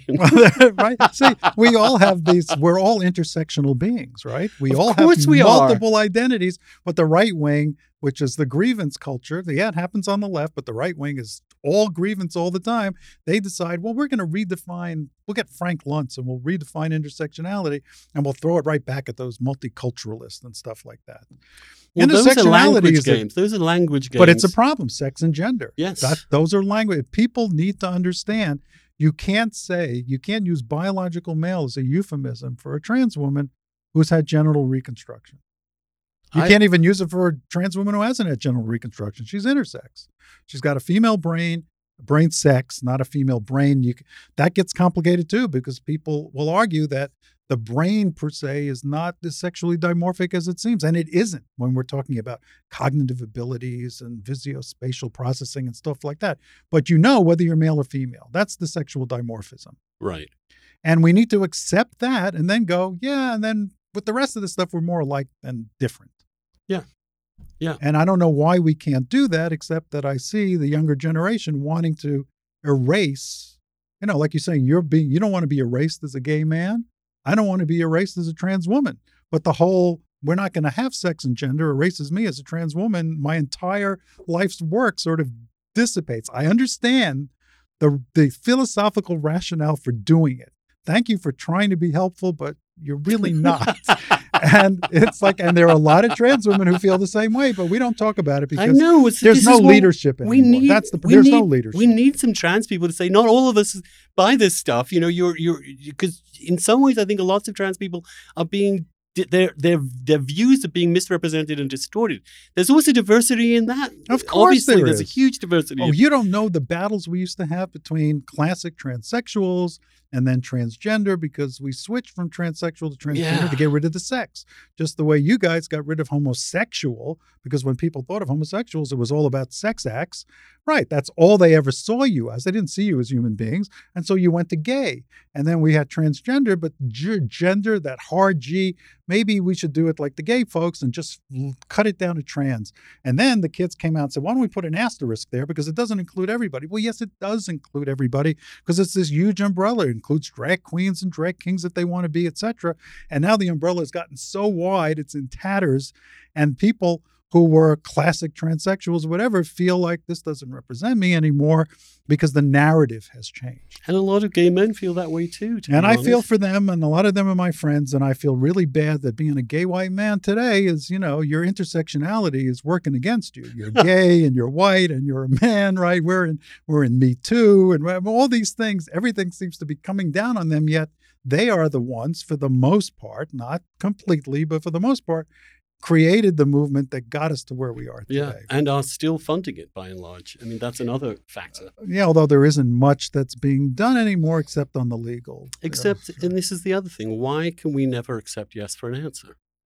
I mean, yeah, some people can't do that. That's the problem. They're, they're, attached in some ways. Well, that's grievance culture, right? Yeah. You have to you have to be a victim to some degree in order to get your be empowered by it. I mean, I've seen that my entire life since the 70s. Different Why not be empowered by your own power? Why not be empowered by your own life and and, and accomplishments and friends and net? I mean, I just find the idea that there is going to be power in victimhood to be a delusion. You know, that's the Foucaultian thing. I know. Well, I couldn't. that's what's at work. I know, and I just, I'm just, I, I I, I, I can see Foucault's points occasionally. I don't think they're completely bonkers, um, but he's wrong generally. Um, and not only that, but it makes politics, liberal politics, which is the art of dialogue, persuasion, argument, uh, evidence, right. these things that we have discussed today, right. which in fact, I think if you actually lay that out, there's an incredibly strong case here. It's why yeah. we won the gay rights issue because right. we, we just you tell the truth, you, you people will respond. And that's the other thing. You know, in 25 years, we've seen we've seen a third of the country change its mind. Now that's a that's an amazing thing. I don't remember Bayard Rustin said 20% are never going to be with you. Mm-hmm. 20% are with you already. You got to go for the movable middle. And I think it's more like 30%, 30%. So the movable middle is smaller. But yeah, that's I, I, said that earlier. I mean, this is the last 50 year. I, I, was five years old when Frank Kameny picked up that picket march in front of the White House. Now, I don't remember that at all, but I was there, you know, at Stonewall One. And it was like by accident. Wow, by accident. but you know, and I know a bunch of other people who were there by other closeted gay men who were yeah, there by accident yeah. with their girlfriends. Right. This was the late '60s, so we didn't talk about this stuff. You, if you were going to be gay or trans, and live that life a little bit. You were in the speakeasies down in the basement, closeted, and all of that stuff. So, but I was there. And then the next year, you know, they had the first gay pride parade and everything. Oh, yeah, we were, this is what I wanted to bring up. So, that, the gay rights movement was run by gay white men for at least a decade. And then AIDS hit, and so then the women started taking over. But it was gay white men. The fact that Sylvia and Marsha were not leaders was not really because they were trans, it was because they were women. The women were booted off the stand, they weren't part of the discussions and everything. And the philosophy that came out of the 70s about trans women was very clear. And it's very much the Iranian philosophy about homosexuality, which you're aware of. It's that trans women are simply extremely gay men who can't accept their homosexuality and are willing to go through genital reconstruction and transition to another gender just to be penetrated by a penis. This became the operative philosophy of the gay movement against trans people beginning in the 70s. And I hmm. know the guy who created that. His name was Jim Fouratt. Oh, I remember him too. You remember him, right? I had met him once or twice, and but I met him again in 2015 at a 50th anniversary uh, anti-Vietnam War uh, symposium, and we marched to the King Memorial. And I saw him out there and I walked up to him and I said, Hi, Jim. You probably don't remember me because I didn't look anything like this the last time we met, but I have had to deal with your philosophy about who trans women are now for 50 years, 40 years, since the mid 70s. I'd like to talk about it with you. And he goes, Yeah, I, I am really sorry. And he explained to me that the reason he did that is because he was suffering his own oppression within the gay male community because he was a bottom, he was a femme, and he was ashamed of that because he was marginalized and he wasn't, you know, the only way he can make a name for himself was to dump on some group that was even more marginalized than he was. And he apologized to me, and I go, you know, it's 2015. It's kind of late for that, but I'll take it. Well, The world we always changed. take it. We It's always like- take it. You know, there's much more satisfaction out of converting somebody who's not on your side than just going along with somebody who is. And back in 2007, when when Barney, you know, basically cut the trans community out of ENDA because he didn't have the votes to pass it, you know, the following year we had our first hearing. It was in a Rob Andrews subcommittee, and Barney and Tammy, who was the only other you know gay person in Congress at the time, were sitting at the table, and Tammy got up and she went first, ladies first, and she explained, you know, this is the right thing to do, etc. The, the kind of language that we had been speaking for a long time. And then Barney said, "Okay." He looked around at his colleagues and he goes, "You guys know me. You know that when I came out 20 years ago, not by my own volition either, but when I was at it 20 years ago, you all looked at me and you thought, man, that's weird. Because you didn't know anybody like me then. Now you've gotten to know me. And we sort of get along. I may still be weird, but not in the same manner. And he turns around and he looks at all of us, trans people sitting in the back, and he goes, I know what you're thinking. You're looking at them and going, Jam, they're weird. Well, what is this trans thing? But guess what? You'll learn to get along with them just the way you learned to get along with me. My colleagues, many of them were infuriated by that. And that's Barney. That's the way Barney interacts with people. That's the way he lobbies and advocates. Tammy did it the typical nice Midwestern way. This is yeah, this is the right thing to do. These are wonderful people and everything. And Barney goes, You thought I was weird. You got over that. You think they're weird. That's the reality. You do think they're weird. You'll get over that too. Yeah. You're right. I enjoyed lobbying Republicans more than I hmm. enjoyed lobbying Democrats because the Republicans didn't have a clue. They go, Oh, I've never met a trans person before. Why don't we sit down? And we would often bring somebody in from their congressional district, right? Went to the same high school.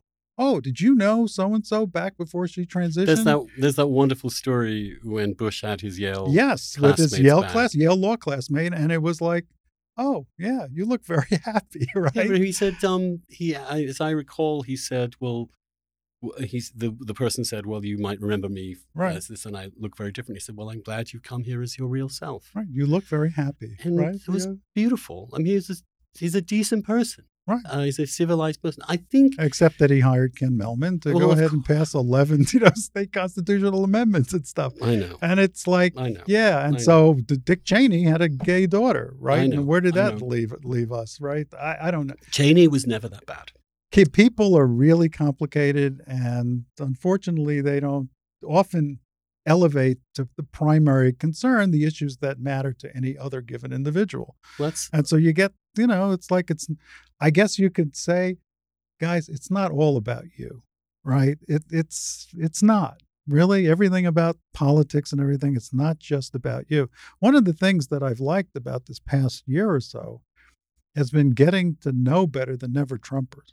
Mhm. You know, all of a sudden, Bill Kristol's a liberal feminist. I mean, wow, this is well, some of them have. I mean, uh, my issue with them is you can be never Trump without giving in to the left on everything. For Christ's sake, That's right. I mean, my my feeling they they some of them have gone too far. but Um, I'm, I'm willing to listen to them. So, like Kevin Williamson has insulted me personally by name, and I've never interacted with him. David French is pretty transphobic too, but he said a lot of reasonable patriotic things in the past six months or so. So I'm going, okay, maybe I well, could talk he's to him. transphobic? I He's mean, made that- he's made comments with a nasty edge. to- I mean, there's a way of debating it's so without calling me. somebody out to using the look. Remember, you tried to get me on Bill Maher. Yeah, Right. It, that was after uh, Janet Mock, who generally does a pretty good job representing the trans community, did, I thought, a pretty lousy job. You know, so Bill asked her, you know, well, what is this LGBTQQ and stuff like that? And she, LGBT community. She goes, well, it's not the LGBT community, it's the LGBTQIA, et cetera. And I go, my God, you know, you have like five minutes here to explain this to America. Don't go down that rabbit hole and stuff. And I just wanted to have an opportunity to say to him over maybe five minutes what I've been saying to you over an hour and a half or whatever, and to try to pierce his uh, his desire for Caitlyn Jenner because that's a thing. That's still an ongoing thing. He did it last week also. It's like, why are you so obsessed with Caitlyn? But Caitlyn, for all her faults, and she's got plenty politically, she really created change in this country because everybody of a certain age knew who Bruce Jenner was. And that, yeah, there are people out there who are misgendering her and all that, but that made a huge difference because, you know, we did polling, but like 90% of Americans know a gay person now. I think it's 35% of Americans know a trans person or know of a trans person Well- in their lives. But Cait, they go, they know what trans is in a vague sense. They don't understand sex versus gender, but they know it because, oh, that's Caitlyn Jenner. And because Caitlyn Jenner was a hero on the Wheaties box, Of course. that that really does matter, doesn't it? The great and enduring star of Can't Stop the Music with the Village People. it? Oh, the village people. I mean, they're going to be writing, you know, if you've, by the way, this is- dissertations this about this are. as If- the if- Trump theme song. if- for- yes. if you if you really want a, an evening of amazing enjoyment, watch "Can't Stop the Music" with Steve Gutten, Guttenberg, Bruce Jenner with a cut-off shirt. Where he has a his happy trail. It- he was so beautiful, and he was you know he's such this unbelievable icon of masculinity. That's what that's what makes it so. But of course, he's now become this like parody of sort of 1950s femininity, which is which makes me a little. uh, but but you know, but look, you- it's all right. It's okay. The Right. world's big enough for Bruce, I- I Cait can- and Jenner. I can relate to Caitlyn because we grew up, we're the same age. Right. We grew up at the same time in the same environment, and what she went through with her gender dysphoria and confusion mm. back in the 50s and the 60s was similar to mine. yeah, And I remember looking at her up on that podium when she got the gold medal, and there was pain there. Now, I had no idea she was like me, but there was pain. That was not a happy person. Granted, you know, competing in the decathlon could wear you out. I don't know how happy you could look thereafter, but and now looking back at it, I go, yeah, there's something. But we grew up in a different culture, right? And I have to say, when, when I transitioned and I oh, finished in, in 03, I have a cousin, a female cousin who I met in San Francisco where I had had my surgery. And she, she took me out to lunch and she said, You know, this is the best time ever to be a woman. You're very fortunate that you're doing this now. And she was right. And I could say now this is the best time to be trans. Not everybody, right? 40% of LGBT homeless of homeless people are LGBT kids. If you get kicked out of your home, you don't get an education, you end up doing sex work, you're on the streets, you get beaten up. I mean, this is horrendous and it hasn't changed. Friday is the Trans Day of Remembrance. It's still 25 to 30 black trans women in this country and hundreds in Brazil, by the way, who are murdered every year. And nobody's doing anything about it. It's the biggest problem the community but they're has. being murdered mainly by their johns in dangerous circumstances. or boyfriends or Well, yes, uh, like that. that this is a there is a, a sense that the, the, the, way this again has been portrayed is that some people are just transphobes wandering around killing people. That's No, not what that's not what's happening. It, the, the issue is why are they in such a vulnerable situation in the first right. place? If we can get them out the of issue. that, then this would not be a problem. But again, these are this is what I would like. This is why I'm. De- this is why, and I'll wrap this up now. This is why I'm delighted to talk to you, Dana, because you know there are so many. Th- these issues are debated in terms of rigid orthodoxies and abstract arguments and lack of perspective. And in general, the truth is more human. It's more individualistic. It's more on the ground. Uh, most people, I think, of good faith, and I, I still have that. Look, my experience in the gay rights movement should make one very confident about Americans' ability to change their minds and to be open minded and to move and to, when it's appropriate. And I remain enthusiastic. What I worry about is people um, being unable to take yes for an answer, pressing this further than it needs to be pressed, undermining some of the goodwill that we've created, and doing so for reasons that are not that very that cogent. But but um, I'm just grateful for your for your friendship and for our ongoing conversations. And I'm thrilled to have you part of this. no, podcast, as- which is the- as, as am I. This is fun. What's the point? the point is to try and like talk real again, like talk like human beings about these subjects and not talk like ideologues. Because in in a sense, we're all humans and we all need to love each other. I, and that sounds incredibly banal when I say it like that, but I believe it. well, but you're a Catholic, and I you're a Catholic. entitled to I say that. that. You know, it, it's like and I and I I, I also think that let me say this uh, it, as, a, as a Christian, um, this is where Jesus would be. I have no question. With yeah, the- but Jesus with- never talked about gay or trans. I mean, that no, but he did up. talk about did talk about the marginalized Yeah. all the time, Oh, definitely. and and which lived the life of embracing the outsiders and seeing the human soul within these complicated stru- constructs and left those constructs behind for that for that individual soul and that that to me is the overriding impulse here And um, I just want to thank you for being there with being here with me and for thinking this through. And I hope uh, we'll be able to do it again at some point in the distant future, maybe in the near future. I don't know. No, whenever you want to do that, maybe you can even bring somebody else in, and we can have a three-way. as long as there are no vaginas that I have to actually right. encounter, I'll be fine. Yes, that's Oh. okay. All right. Thanks All so right, much. And this is a lot. another episode of the Dishcast coming to you from Washington, D.C. See you later. okay.